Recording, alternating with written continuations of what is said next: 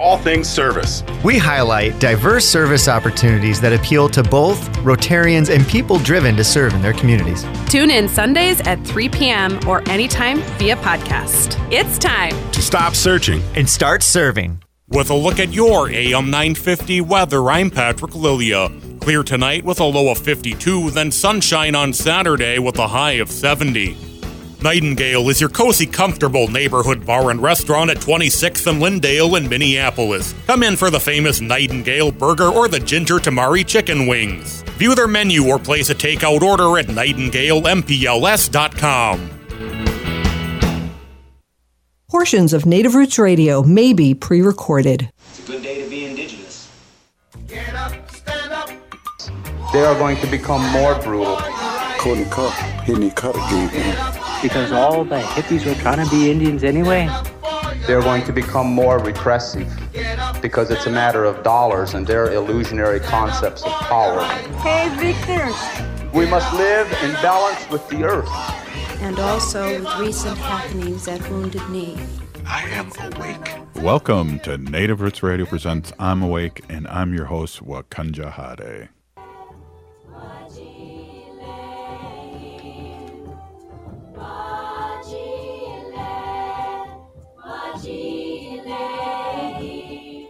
A Kadagi to all my friends and relatives in four directions. You are listening to Native Roots Radio Presents I'm Awake, and I'm your host, Robert Pilot. We discuss local and national Native news and events. And as you know, Haley, Native issues are human issues, and human issues are Native issues.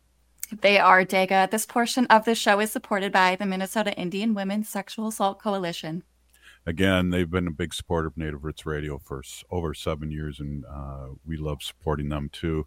Uh, we're here, and it's Friday, and it's uh, you know Wendy will come up uh, later on in the show with Fun Facts Friday, and uh, we're here with State Senator Mary Kunesh, and always a pleasure of Native Roots Radio and our people here listening to the show to have a nice little check in and what's going on around Minnesota and nationally. Uh, welcome, State Senator. Mm-hmm. Aho matakiape, everybody. Right on. So, uh, you know, I follow you on Facebook. I'm not a stalker. I just follow you. It pops up. But uh, I see you have been racing this weekend uh, or this week, and uh, I'd really like you to tell our audience about your experience and uh, what that was like and how to do it. Uh, I think a lot of our allies and across Turtle Island here would love to hear about the food that grows on water. Hmm. Well, I'll tell you, it was the most delightful weekend I've had in a long, long time. Um, I had been invited by Rory Wakemup. I think a lot of people in the Twin Cities know Rory. He's an artist and um, does just like fabulous community things and programs for the youth and uh, the community as well he is um, the guy that we that we have called upon to put up uh, art exhibitions outside of our state uh, capital here in Minnesota. So when we celebrated for the first time the um, missing and murdered Indigenous women's, um, he organized hundreds of people. He cut out painted himself, but then organized hundreds of people to um, paint these red cardboard dresses that were then lined up in front of the entire front of um, the Minnesota State Capitol. And if you have ever visited it, there's a huge lawn. I mean, it's probably five or six blocks, you know, in front of the um, in front of the Capitol. And then this past year, he brought in, boy, a dozen or more of his teepees. They're yeah. different colors. They've got decor- different decorations and significance on them. He and his team were out there putting them um, up for a, a, day or two before the exhibition, sleeping in their trucks to watch over them at night. Um, but, anyways, he and I have done some legislation together, uh, trying to access dollars for uh, for artists that typically have not been getting the grants. So, not like mm-hmm. the big theaters and museums that you see, but the real small boots on the ground artists and mm-hmm. programs. And so he sent me an email, said, Hey, a bunch of people are getting together. You want to come up? And I said, heck yeah, I do. So when I told my kids that I was going to go up there, my daughter and her partner um, said, we want to go too. And so they brought their little girl up. And uh, luckily enough, by the time we got to the campground, um, it's actually, it was on some private owned land. Um, there was a teepee left for me. So we got to sleep in one of nice. Rory's uh, teepees those two nights. So it was it was really fabulous. The weather the first day was a little overcast, which was fine. Um, but uh, this is in northern Minnesota, near Palisade, Minnesota, mm. and um, keep forgetting the name of the lake. It's a tributary off of. Um, mm, I'll think about it. Whatever lake, the lake it was.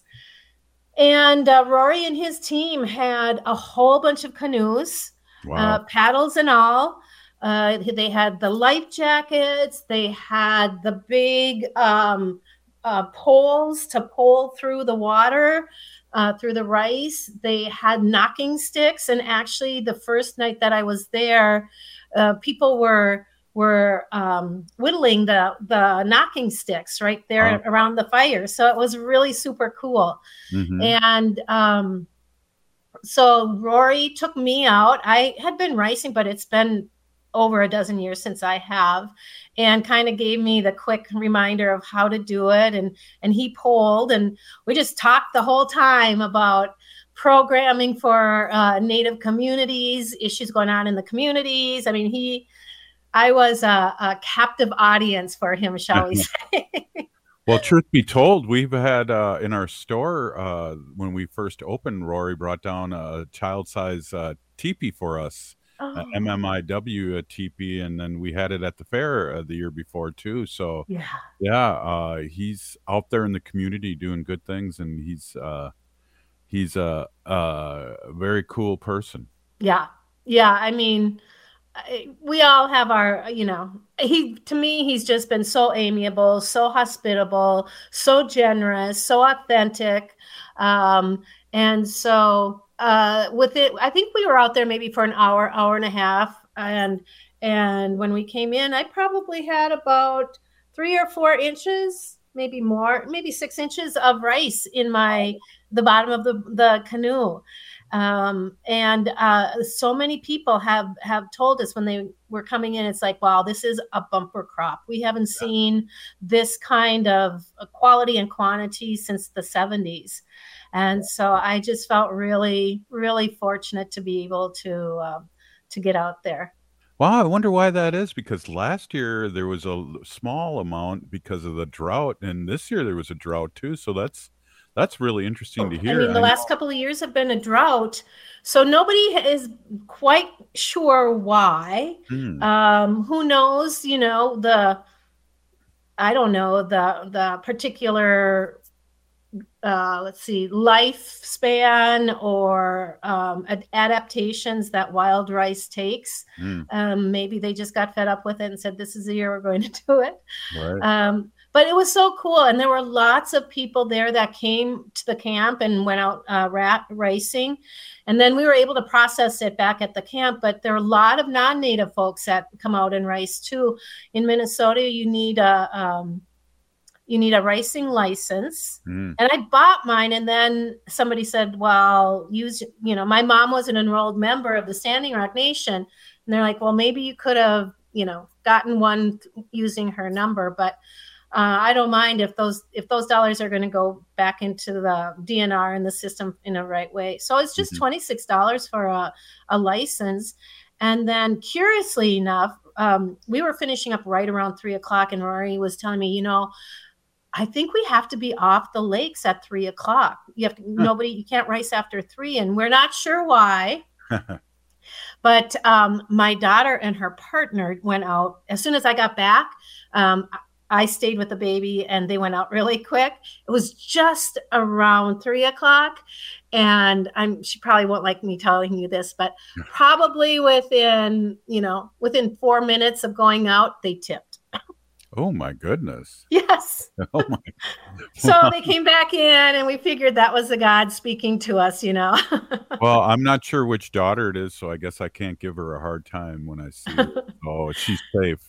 I'll keep I'll keep that one anonymous. Yeah. But they, they went out the next day, um, the next day on Sunday, uh, and we're out there probably for two and a half hours and just brought in a schnit load of rice. So they got their experience, and I got the little girl, I got little Sylvie out in the boat. Rory took us out again just to paddle around and talk some more. And man, it was so relaxing. It was so the weather on Sunday was even more beautiful. Hmm. And you just meet all kinds of cool people right there. It's a public access. There were um, there was a group of four women that came out with two canoes, and they were I would say three of them were a little elderly, one not so much, but um, it was really funny uh, helping them and watching them get situated in their canoe. I, I thought this should we could do a really good like uh, res dog um, uh, episode on on this whole situation right here.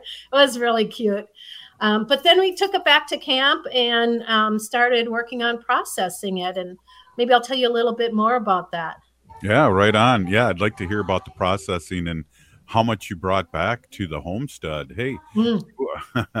I'll be knocking on your door soon. Hey, you're listening to Native Roots Radio presents I'm Awake and here with State Senator Mary Kunesh. You're going to be right back after this short break. Stay with us.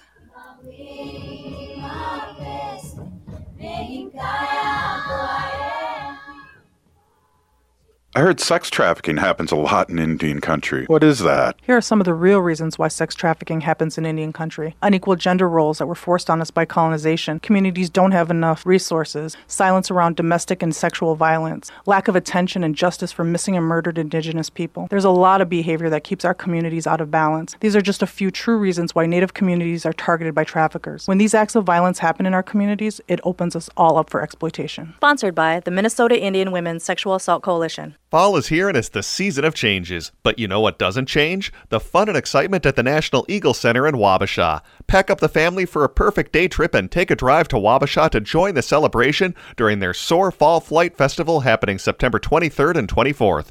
They're highlighting fall migration along the Mississippi River Flyway and celebrating Native American cultures and their connections to eagles.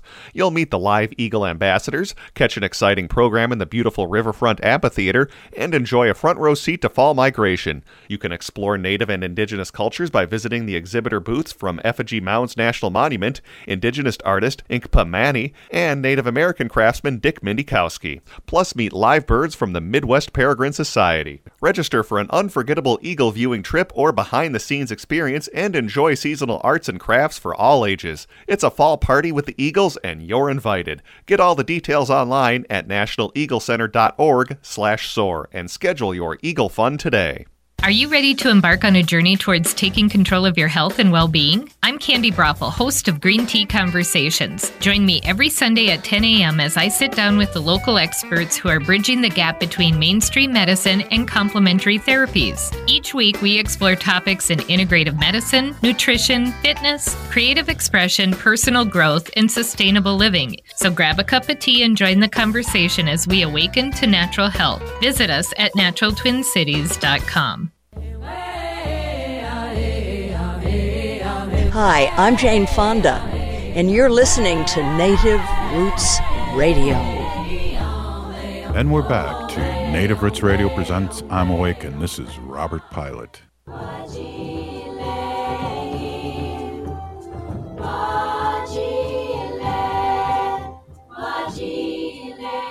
Hey, welcome back to Native Roots Radio presents I'm Awake, and I am your host, Robert Pilot.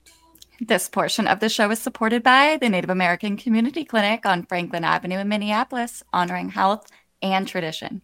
Yes, they do, and that's a great tagline. I'd like to have that for our show, but uh, it's already out there, stolen. I couldn't steal it from uh, Dr. Stately. So, hey, we're here with State Senator Mary Kunesh, and we're kind of talking about her trip uh, up to the deep north there, uh, doing some ricing, and we kind of got stuck at the at the next step, and uh, maybe you can fill our audience and Haley and I about what what goes on next after you uh, pound that rice into your canoe.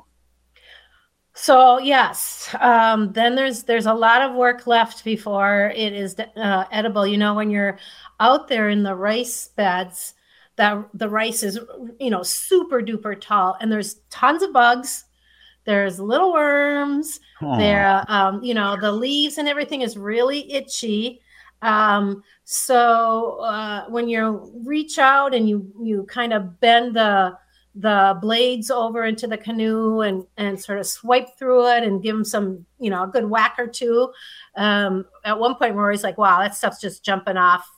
Into your canoe into the canoe it was Wow. that plentiful but he had us through like the really thick thick thick areas Cool. and then we brought it, it brought it to shore, and we um, made sure that we got every single kernel, every um, bit of the rice, and put them in these big um, bags, like you might see flour come in or something like that.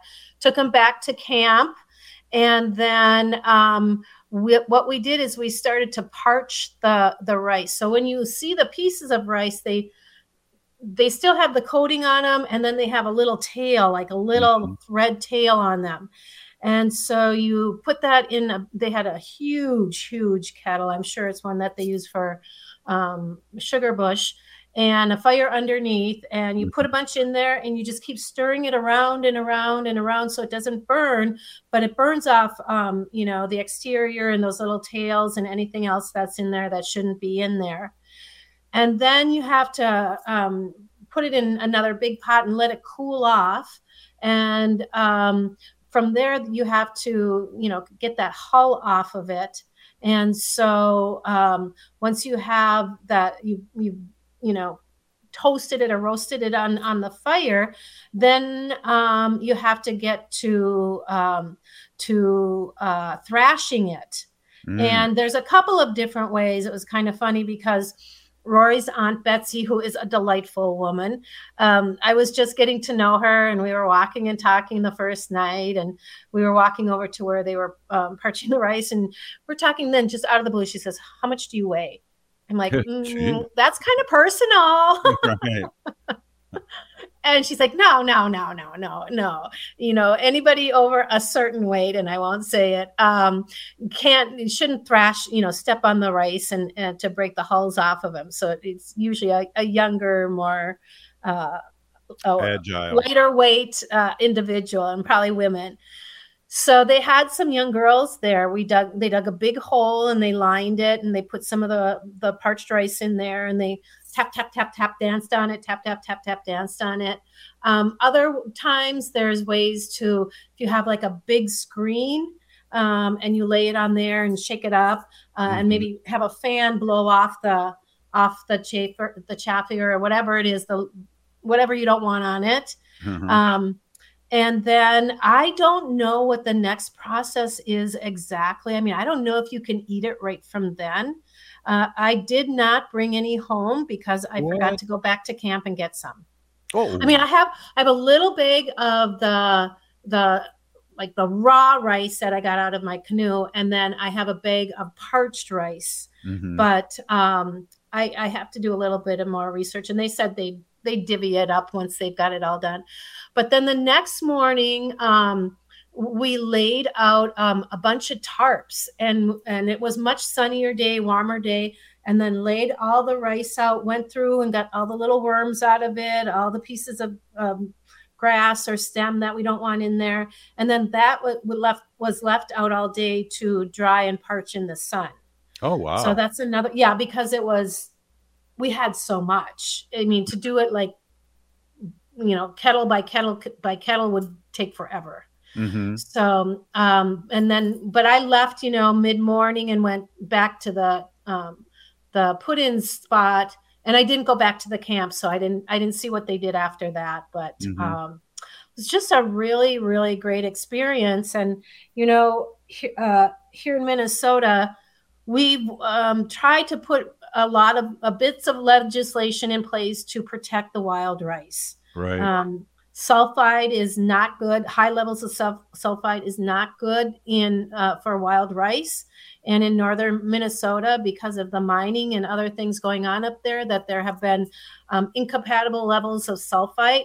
And so the U of M did a re, uh, study, and they gave their recommendation. And you know there are people that will argue both sides. Um, but what uh, our legislators did not know or understand is that uh, wild rice is sacred. I mean, it right. is absolutely sacred to the indigenous people, almost like that Holy Eucharist wafer for the Catholic or the Christians, you know, yeah. it's that sacred. And um, you know, the story is is that centuries and centuries ago, uh, of course, Minnesota was occupied by the Dakota people, and um, the Anishinaabe uh, were over on the East Coast, and one of their elders uh, had, or their spiritual people elders had a vision that said, you know, you need to start moving. You need, you know, you need to start moving west and um, continue moving until you find the land uh, where the the food grows on the water. Mm-hmm. And then that's where you like reestablish um, these you know th- th- this culture and these people right. and so they did it took them you know a long long long time uh, to get all the way to minnesota but once they they got to the point and found the wild rice they knew that they had come to their sacred place mm-hmm. and um, you know very quickly you know became part of the the the cultures of this of the of minnesota and canada and michigan and um, so when we do legislation, we always are trying to educate people uh, why these things are important. You know, there's historical context, there's cultural, there's religious, and right. you know, wild rice is a superfood. Yeah, it is. And, yeah, somebody told me up there that if you had nothing to eat for the rest of your life but wild rice, mm-hmm. you could live on wild rice. Absolutely. So, yeah, yeah, and you know, not only the Lakota Dakotas, uh, but Ho Chunk that have been here ten thousand mm mm-hmm. years, they've been rising too. And uh, yep. I was, you know, I was kind of surprised to hear that because I thought it was pretty, uh, pretty much Ojibwe, but uh, the tribes in the uh, Midwest here uh, do that too. I, you know, and it was like, oh, okay, cool. I didn't really well, know. Yeah, remember there were no borders. There was no right. Minnesota, Wisconsin, Michigan, Dakota, Dakota. I mean, this uh, Canada. This was just Indian, right. Indian, Indian country, and you know, the, while not all of our tribes in this area or the indigenous people were nomadic, they did move, you know, and and and um, use different parts of the lands at different seasons for different reasons. Right, and, and so that, um, they weren't nomadic then. They had purpose of where they were going. Um, yeah. And then the Ojibwe came from out east and were pushed out here too uh, for yep. colonization. So they've only been here, uh, you know, a couple hundred years. Uh, and what's in really, you know, they've really acclimated and, like you said, what what is it called again? The uh, not the traveling story. What did how did you call what did you call that again? Um, their creation story? No, no it's not their creation story. There's... I always get this mixed up too because I've had uh Misko school me on this because she's Ojibwe too and tell me about it because I the was... Great Migration to the Sacred Site. Something like that. Yeah. Yeah. Yeah. It's a mouthful, but yeah, that's so interesting too. And and and the and if traditional native food, uh, you know, I just had a salad last night because we had our area picnic here for Ho Chunk in St. Paul, and uh, you know the salad had rice in it, had berries in it, you know, and yeah. it was cold salad. It, it, was delicious, and you know there's laws too that protect the rice, and I know as a, a legislator and talking to other nations across Turtle Island, uh, it's a it's a thing too where. Uh, people uh, mislabel things uh, when it comes to our rice and so there's laws out there against against that too because mm-hmm. you can go on amazon.com and buy wild rice but where's it from and who's who's doing it and you know our number one place to get wild rice as our family and our store is uh, leech lake and mm-hmm. uh, well I, my son-in-law were, uh, is a uh, a member of uh, a citizen of Leech Lake too. So it's the best rice out there. And uh, that's so know. funny because I think just about every uh, every tribe is making claim to having the best rice. It's like the rice wars, right? well, uh, from my from my taste buds, I would have to say the lighter the lighter the uh, what is it? The lighter the color the better the tasting. Now, Yeah. I don't know if you agree with that, but that's what I've come across. I like a nuttier. I like a real nutty uh, wild rice. Oh. So yeah. We'll have, we'll have to talk about that next week. No, Yeah. just- hey, we're, we're here with State Senator Mary Kunesh, and we're talking, uh, just having our normal Friday conversation. We got another segment with her, so please stay uh, with us. You're listening to Native Roots Radio presents I'm Awake.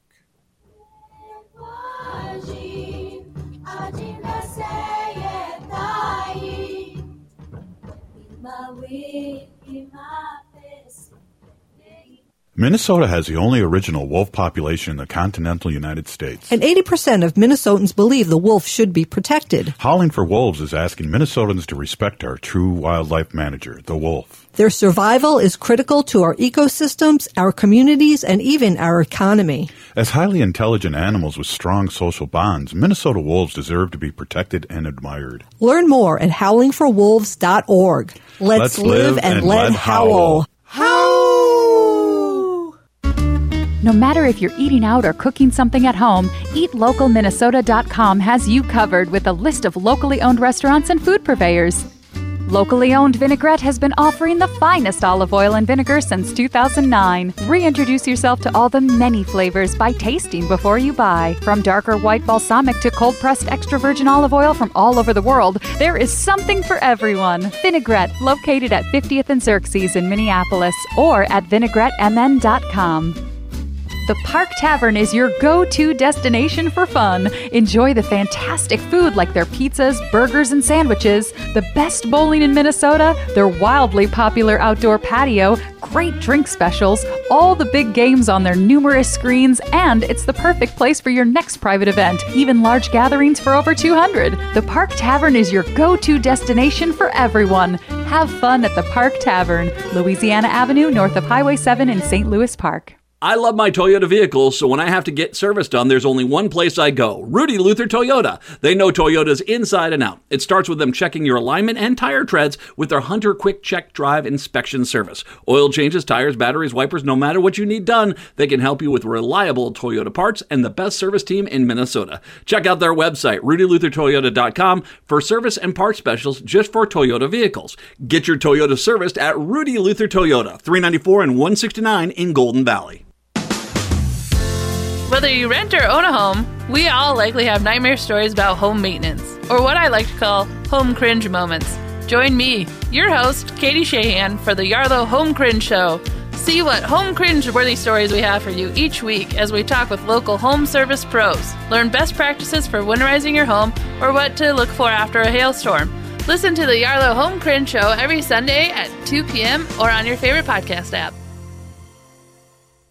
Hey, it's Patrick. It seems like all kids do during summer is drag dirt into the house. The good news? The kids are back in school. And fortunately, there is Zerorez. Zero Res is the healthy way to get your home feeling fresh and clean again. Even if your house doesn't look dirty, you need to call Zerorez to remove the dust, dander, and bacteria in your carpet from a summer of fun. Lucky for you, you can score big this month with great savings. Right now, you can get your entire home zero resified from Minnesota's ultimate carpet cleaner and get three rooms of carpet cleaned starting at just $149. It's also a perfect time of year to get your air ducts cleaned this month with $100 off your air duct cleaning. An air duct cleaning will help alleviate allergies and asthma. You will enjoy less dust, lower energy bills, and your home will stay cleaner longer. Schedule your appointment today at ZeroResMinnesota.com or by calling 952-ZERO-RES and asking for the AM 950 special. Zerorez. With a look at your AM 950 weather, I'm Patrick Lilia. Clear tonight with a low of 52, then sunshine on Saturday with a high of 70. Nightingale is your cozy, comfortable neighborhood bar and restaurant at 26th and Lyndale in Minneapolis. Come in for the famous Nightingale burger or the ginger tamari chicken wings. View their menu or place a takeout order at nightingalempls.com.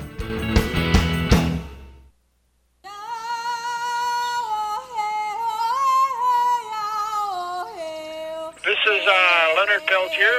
I am in uh, Coleman 1 U.S. Penitentiary, and I'm listening to Native Roots Radio.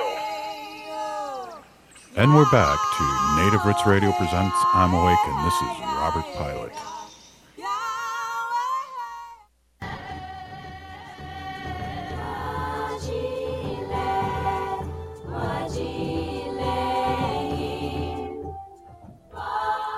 Hey, welcome back to Native Roots Radio presents I'm Awake, and I am your host, Robert Pilot. This portion of the show is supported by JS Bean Factory off Randolph Avenue in St. Paul, bringing you only the best coffee roasted to perfection.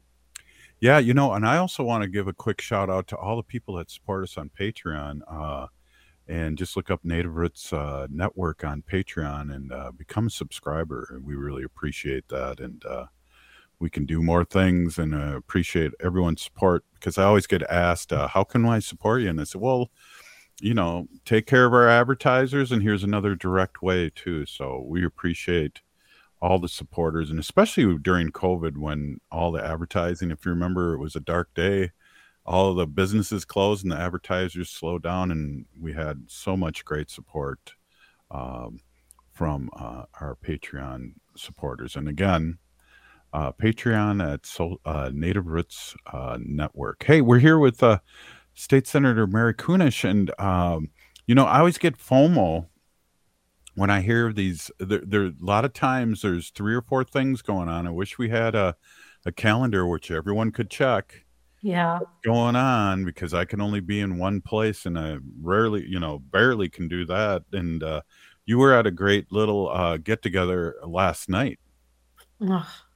It was a lovely, lovely evening. You're right. I went to um, the fundraiser for the Wakan Tipi um, here in St. Paul. We were down on uh, Harriet Island, which is a small island um, on the Mississippi River, right downtown uh, St. Paul, mm-hmm. and um, had a lovely evening. It was catered by Trickster Tacos, so you know it was absolutely delicious.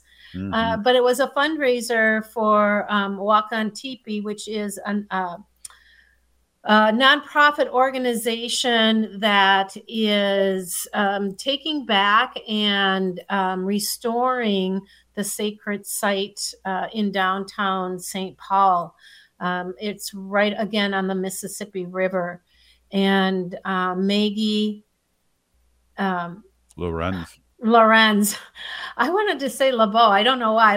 Maggie Lorenz has been the executive direction for a long, long time. Mm-hmm. And she has just taken it from um, an idea and kind of a trash area to uh, to to um, getting millions and millions of dollars to build a um, a uh, interpretation center down there Mm-hmm. And uh, so we had the the um, the fundraiser last night. There were lots of folks down there, and what was really lovely, it was family um, uh, family friendly. So mm-hmm. we were. I mean, I brought my two little granddaughters because Thursday night is their is their sleepover night, and then all day Friday with me. Um, but uh, we went we went there and my little and my younger sister Anne was there and it was beautiful. Maggie's daughter sang the most beautiful, beautiful song. Um, it was just, you know, how good it feels when when um, you're in in community. It was it was one of those times where you drive home thinking that was best thing I could have done. Yeah. Yeah. Yeah, and to talk a little bit about uh Wakan Tipi down there. It's below the birthing caves and um, also uh, the the three mounds that are left over in Mounds Park. It's right down in that area, and I know the the railroad was down there big time, and it was a massive uh, cleanup effort down there that Maggie helped with, and uh, Wakan Tipi. Uh, they put tons and tons of new soil in there because it was so contaminated down there at one time. Yeah, this is where um, it it's so it's on the Mississippi River, and um, at one time the railroad followed right along the Mississippi River. So there's railroad ties and all the debris and all the pollution from there. But there's uh, it it butts up up onto the sacred um, the sacred. Uh, is it? Uh, it's not sandstone, limestone Right. uh, cliffs, and within those cliffs is a sacred um, a sacred site. There's a cave, and there used to be um, drawings on there and um, hieroglyphics that um, got chiseled away or destroyed uh, because it was also used. So the railroad used it for storage, like when they get these big loads off the trains. There's a kind of a dry plas- uh, plateau, and then it goes up to the up to the cliffs. Um, and then there was discussion, you know, at one point, I think that it might have been used by bootleggers um, because that's perfect way to bring in um, illegal alcohol during uh, prohibition time. Um, but it's it, it was desecrated, it was destroyed, and um, with Maggie's guidance and a lot of hard work by a lot of wonderful people, they've got it cleaned up. Uh, the the uh, state of Minnesota appropriated um, a couple million dollars to help with that process and then to create this interpretation interpretive center but Mhm. it's also a nature preserve now so there are walkways down there and it's it's filled with you know indigenous uh, uh, grasses and flowers um, birds have come back like crazy. Uh, you know animals that uh, are are you know live in that kind of a prairie um, landscape are back. And it's just a lovely little place right in downtown minneapolis or st paul. Mhm. um, and I'm, I'm just so proud to i worked on legislation to um, uh, get those dollars to to the project. And i i can't think of I can think of a lot of things, but this is one of the things I am most proud of um, at the legislator having completed. Yeah, when I was a teacher, when uh, uh, we we brought students down there and planted uh, berries and sage and gra- and sweetgrass. It was really fun. We brought about thirty native students down there, and it spent uh, half a day down there just planting stuff. And to my understanding, so that was like two or three years ago that this stuff has really flourished down there that we planted. So Mhm. that's that's exciting to hear and talk about. Yeah. And so I think they'll be breaking ground on um, the work that they're doing for the building. And um, just really excited to think about what the potential, you know, untapped potential is there. And I would really encourage folks to go to um, the Wakan Tipi website. It's W A K A N T I P I dot org. There's so much information um, down there uh, or on the website about um, the Wakan Tipi Bruce Vento Nature Sanctuary. There's information about the Indian mounds. Um, Swede Hollow Park is where a lot of the immigrants that came over, Right. you know, kind of built up their shacks. Pig's Eye um, and and Boys Totem Town property. There's so much information on there, and then um, under uh, um, some of the programming, there's tons of really great things and and resources, and of course. Um, okay, this is another thing. I get really excited because not only have they been working on um, creating this Wakan Tipi Center, but they're also been working on daylighting Phalen Creek. Right. Which, you remember that? Right. Yeah.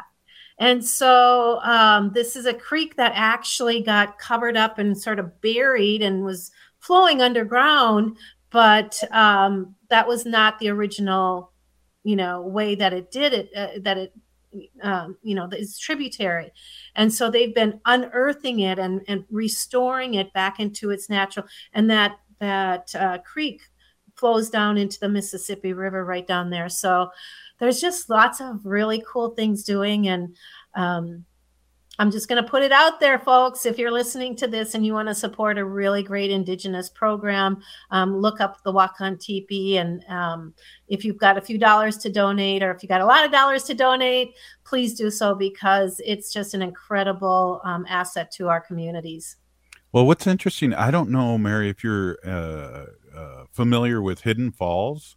mm-hmm. They did the same thing, and now Yeah. the falls are rolling. And before, uh, it was falls, and then after that, it was you know uh, buried, and now it's been daylighted. And uh, before it only ran if it rained. The falls would only work if it rained, and now the falls are continuously uh, water going through there, and it's uh, it's a thing. It's really cool. It's really cool to see. It is, and I'm just really proud of the way Minnesotans, not just the indigenous people, but non-indigenous people, are beginning to recognize how important it is that we restore some of these natural aspects to our communities. How much we've lost. Yeah. Um, there was a gentleman sitting at my de- at my table last night, and he was there because the city of Bloomington is looking to do, you know, some restoring some names to um, different places and acknowledging the uh, existence of our ancestors. And you know, this is just a gentleman who has taken Dakota lesson the language and he's you know for years been studying it and and has such a um, such a keen interest but also respect it's not just he's not using it in any way other than his own personal um, uh, and then advocating for it but um, it's just Minnesota is I think is really coming along in that area. Not everywhere, but right. in Minnesota, but um, lots of really good nuggets of communities that are doing are acknowledging the beautiful history that that is Minnesota. You know, I often wonder what we're going to talk about uh, every Friday, but we always have a, a good time, and we really did a couple segments on ricing and uh, and this uh, program to see uh, Wakan Tipi specifically how how much they've grown and become a, a thing here in St. Paul specifically. But uh, what what a great, you know, just to think about the positive stuff once in a while is really because everything's so daunting, and uh, I just really appreciate you uh, bringing these things up. It's you know I, I think about that because i've watched that i've known maggie for years too and watched her yeah. work and uh, you know your sister was on the board years ago and you know just all how we're all interconnected too. Yeah. Yeah. Wow. Well again really really appreciate you stopping in and having this fireside chat with us. Uh really it's, uh, it's awesome state senator. Hey up next uh wendy pilot with our sacred animal section. We're going to be right back after this short break. Please stay with us. You're listening to native roots radio presents i'm awake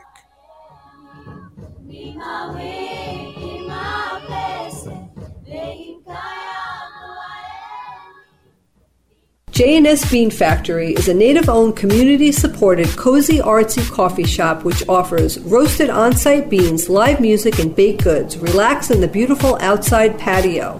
City Pages writes, voted top 10 coffee shops.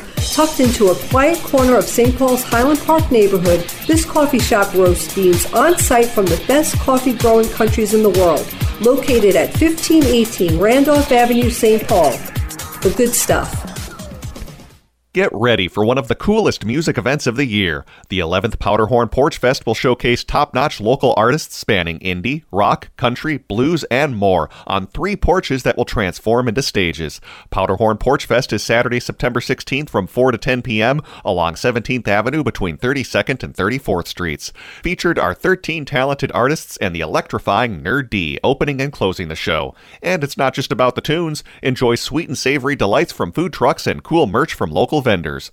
Don't miss the Reverie Cafe and Beer Garden, back for the third year, perfectly complementing the music and festivities. Hosted by the Powderhorn Park Neighborhood Association and neighbors on 17th Avenue, this festival showcases strong cross neighborhood partnerships. Powderhorn Porch Fest isn't just a music festival, it energizes our South Minneapolis community and supports local programs and services. Again, that's Saturday, September 16th from 4 to 10 p.m. along 17th Avenue between 32nd and 34th Streets. Learn more at ppna.org.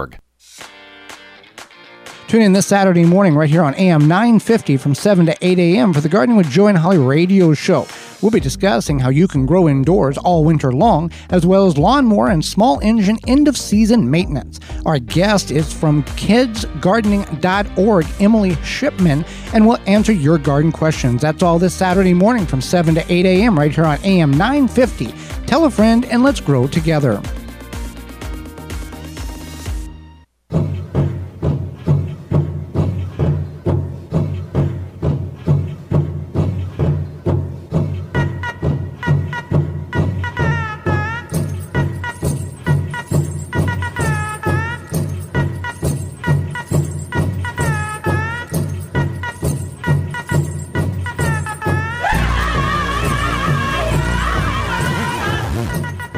Back to Native Roots Radio presents I'm Awake, and this is Robert Pilot. This portion of the show is supported by Howling for Wolves, protecting wolves for future generations. How? Hey, Kadagi, welcome back. Producer Haley Cherry here with you. Shashape Wangawe Nik, that means Little Eagle Princess. I am Ho Chunk Nation Eagle Clan descendant. Host Robert Pilot, and I hope to be at the Mankato Wachipi or Mankato Powwow this Sunday. So if you see us, please come say hi, as we'd love to hear from you. With that being said, I'd like to introduce this last segment of our show. Here is Humane Policy Advocate Wendy Pilot with this week's Sacred Animals Fun Fact Friday. Thank you, Haley. Hey everybody, my name is Hanaji Hihani. That means cares for them. I was given that name by my Daga Curtis. Curtis goes by Mashke Hana Hanajingo, which means walks on white clouds.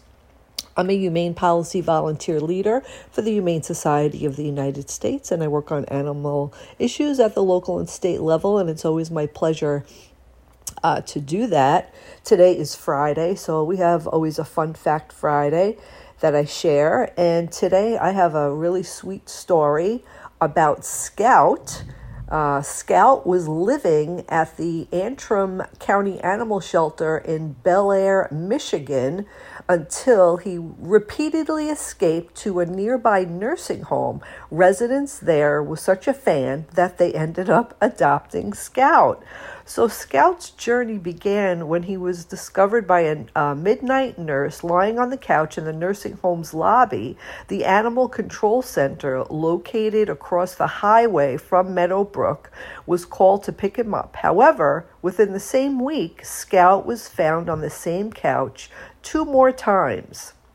He had scaled fences at the animal shelter and navigated his way across the busy highway to enter the nursing home building uh, through automatic doors. Recognizing Scout's determination to be at Meadowbrook, the nursing home's administrator, who has a special place in her heart for animals, decided to adopt him. When Scout first arrived, he was timid. He also had BBs lodged in his face, which the vet discovered. Although the BBs don't seem to cause him any trouble, they are part of his mysterious traumatic past. One resident perfectly described the impact of having Scout in the nursing home, saying that it makes the facility seem more like a home rather than an institution. This is especially true for those who had dogs in the past. Scout is loving, social, and has strong intuition for when someone is sick or feeling down. He spends extra time with those individuals, providing comfort and companionship. Um, and another story that I read about Scout, the administrators um, said that Scout will um, you know, f- search out people who need him, who are depressed, who are sad. And she said that even um, there were some residents who actually were passing, and he would go on the bed with them and stay with them until they passed. So he's a really special dog. Scout's backstory remains a mystery as the shelter had no information about him, no vet papers, and no chip. There is some speculation that he may have once belonged to a resident at the nursing home, which could explain his determination to be there. Regardless of his past, Scout knows where his home is now and shows no desire to leave. Even when taken for walks in the hall, he remains off leash and doesn't approach the automatic doors that he once used to enter the building. Scout's presence at Meadowbrook Nursing Home has brought joy and comfort to the residents and staff, providing that some sometimes home is where the heart is or where the dog is. So it's a really cute story. There's even a couple of videos on it. You just have to Google uh, Scout, the dog who went to the nursing home, and all the articles uh, come up about Scout. And I just, I just really feel like um, animals have like a special instinct and they're guided by something we don't understand and they do things um, that we, we just can't even imagine. my sister had a cat. She had two cats, uh, Bonnie and Clyde. I ended up having uh, Clyde uh, later on, but that's a whole nother story. But Bonnie, um, the cat, lived with my sister and her husband and my and my little um, baby niece. But uh, she lived across the street and, and down a little ways. There was a hospital there. And Bonnie would go walk down the street every day, get out of the house, and go and walk into the hospital. And um, the cat had a little tag on it with the name and you know phone number. And every day, my sister would get a call. Your cat is walking through the emergency room. Your cat was found on the second floor of the you know, whatever. And every day my sister would be like, oh my God, I can't keep the cat in. The cat wants to be in the emergency uh, room and in the hospital and walk around. And, you know, my sister's just like, I have no control. I can't control this cat. This cat escapes the house. I can't keep her in. And I don't know why she wants to be in the hospital, but she does. One day, um, you know, then they were starting to get mad at my sister. And then one day, Bonnie just never came home, and that was the end of Bonnie. But my sister just feels like one of the nurses or somebody there um, got the cat from like the parking lot or whatever and just, you know, took the cat home or whatever. So it didn't go, or maybe brought it to the shelter. We don't know. We don't know the story behind Bonnie, but there was a, a pull. The cat was pulled um, to go to the hospital. So I, it's just weird how animals do that. There's another story you could look up. Um, this is a story about a dog in El Paso, Texas, who spent a really long time at the shelter. And finally, the dog was adopted. And after a couple of days at the new home, the dog escaped and uh, traveled 10 miles um, back to the shelter. And it took the dog three days to navigate and to get back to the shelter. And the dog was seen on um, the camera outside ringing the shelter uh, doorbell. And uh, they came out and they were like, oh my God, this dog just, you know, um, was adopted and now the dog's back at the shelter. The dog was at the shelter for so long and he just loved the staff there.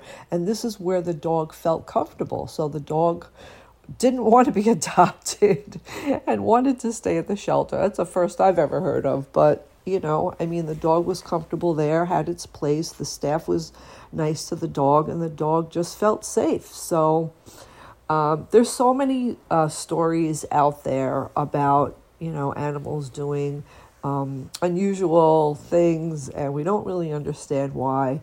And, um, you know, I mean, Wanda and the dogs that we've had in the past, and the, even our cats um, that we've had in the past, have always uh, shown us love and support. And uh, we, Robert and I always talk about Wanda being our funny dog and how she just does funny things and she follows us around and she sneaks down in the basement when she's not supposed to. And, um, you know, they just really bring us a lot of joy. Um, and it's always nice to have them around. But yeah, I'll look up a few more stories and share them with you. It's always my pleasure to do that. So, with that, back to you, Haley, back to you, Robert. Everybody, it's Friday. Have a great weekend and take it easy. Hey, Big Pina Gigi, thank you to uh, Minnesota State Senator Mary Kunesh and Wendy Pilot. Have a great weekend, everyone. You have been listening to Native Roots Radio Presents I'm Awake. The American Dream is a reason is a dream for a reason. You have to be asleep to believe it. Wake up with us. We are still here. We are the seventh generation. Free Leonard Peltier now.